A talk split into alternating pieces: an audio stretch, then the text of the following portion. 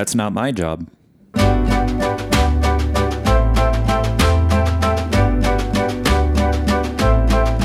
From a very early age, or, or maybe even, I don't know if it's in my DNA. I don't know if it's something that I learned from my dad or, or whatever, but um, I will try to do almost anything. and um, I think a lot of times I will attempt something even if I have no idea what the fuck I'm doing. And ultimately, what is initially very hard can become very, not very easy, but I mean, there's no no guarantee there. But um, once you do something the first time, it becomes easier than than the first time, right?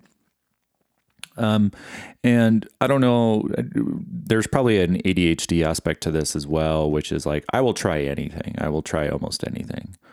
Um, I will try to accomplish something, even if I've never done it before.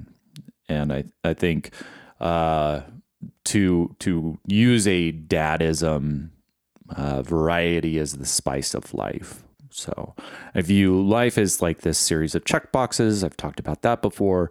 And you know, it, it's it's up to you to check off as many boxes as you possibly can to get as much out of life as you possibly can. At least that's that's how I view it. Ten years ago, literally to this day, um, I I had moved in with Sarah, so this is 2013. Um, and it was our first summer together and we were married by then. And I said, I'm going to I'm going to landscape your backyard. Her backyard was a fucking shit show. and she's like, You can't do that. And I'm like, The fuck I can't. And I did. Um, and you know, it was something that I hadn't done before, but I just, you know, sort of did the research and um, you know, I had done a little bit of landscaping, or at least I had a little bit of landscaping knowledge from from my dad, um, because he had done that um, as a as a part time gig at one point when we were in Idaho. So I just you know asked him lots of questions and whatnot, and um, you know figured out that you know you didn't have to have power to have an automatic timer. You could get a battery operated automatic timer. So I figured all that out um, figured out what a valve was, figured out, you know, how deep trenches need to go, assembling PVC pipe, um, all of that. And uh, landscaped our backyard. Um, it was like this weeded mess. And then we ended up doing garden beds, and it was really fun. It was something like even today, I was reminded of that because I got the memories. Um, shout out OneDrive Memories um, I got the memories today, and it was like, oh yeah, we got sod, and and we had uh, her brother help us. Um, but it was something I had never done before, and now um, landscaping the the money pit now um, it's a much more uh, or or really doing any sort of sprinkler lawn garden beds, all of that is much more known. Although I'm doing drip irrigation for the first time, which has been kind of a, a little bit of a learning curve, but totally doable. So it's kind of fun. Um, I love a good story. Um, that's maybe the the last aspect of this is I I love so something that I really like is the the thing I like about sports it's not the it's not the stats. I know there's a lot of people that are like, "Oh, how many home runs and you know, what's his batting average and what's the likelihood of a walk and all that shit." I don't I don't give a fuck. Um, I really don't. Um, what I love is a good story. Um, there's a, a guy named Brandon Crawford who is a shortstop in baseball, and he got to pitch for the first time. Um, he he's about to retire, and the Giants, the San Francisco Giants, were ahead by like I don't know, like ten runs, eleven runs, and they're like, let's throw him in there, let's have him pitch, and that was like a, a dream come true of his, and I love the story behind that. Um, that's a very special moment. When I watched um, the Jazz last year, they were supposed to be terrible but they were great. They were super fun to watch. They they kind of had a chip on their shoulders. Um, they had traded away all their best players, and um, they they just came out and they had a lot of fun. And there was all these like little side stories. It was just fun to watch them and the story behind how they came to an exist, how they came to existence, um, was just super fun.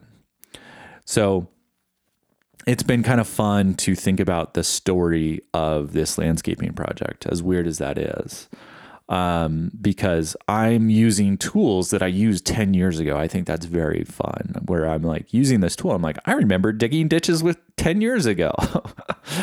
um, we have uh, Sarah's brother's wheelbarrow. Um, that wheelbarrow he loaned to us. And then because we are just like non functioning humans, we kept it. And then it kind of got ruined in the rain. Um, and then we felt bad. We bought him a new one, and then we we kept this one because it was still functioning. I had replaced the tire, and so I'm using this wheelbarrow. And there's a history behind it. There's a story behind it. I love it. Another fun one is um, when you do landscaping, you need something to listen to. I listen to a lot of podcasts, obviously, so. Um, you run out of podcasts real fast because you're outside a lot. You're digging a lot of ditches. you're laying a lot of pipe. Um, and what's funny is, as I was talking in, to someone else about how I go to sleep with audiobooks, um, or I might have even talked about it here, but um, I have been listening to uh, this Star Wars uh, series of audiobooks. I think it's called the Thrawn trilogy, but it was it was this audiobook that came out in the 90s because there was no hope that there was going to be any more Star Wars. And um, so this guy, Timothy, Timothy Zahn, I'm probably getting that wrong. Anyway, um, he wrote this series of, of novels about like what happened after Return of the Jedi. So I started listening to that audiobook like a month or two ago. And what's funny is that um, this landscaping project spun up independently of of me listening to that audiobook. But as i ran out of podcasts to listen to i started listening to that. And then as i'm getting reminded of these these memories about when i worked on sarah's landscaping in Sugar House um, i'm reminded that whoa i was also listening to this exact same audiobook 10 years ago. It's pretty wild.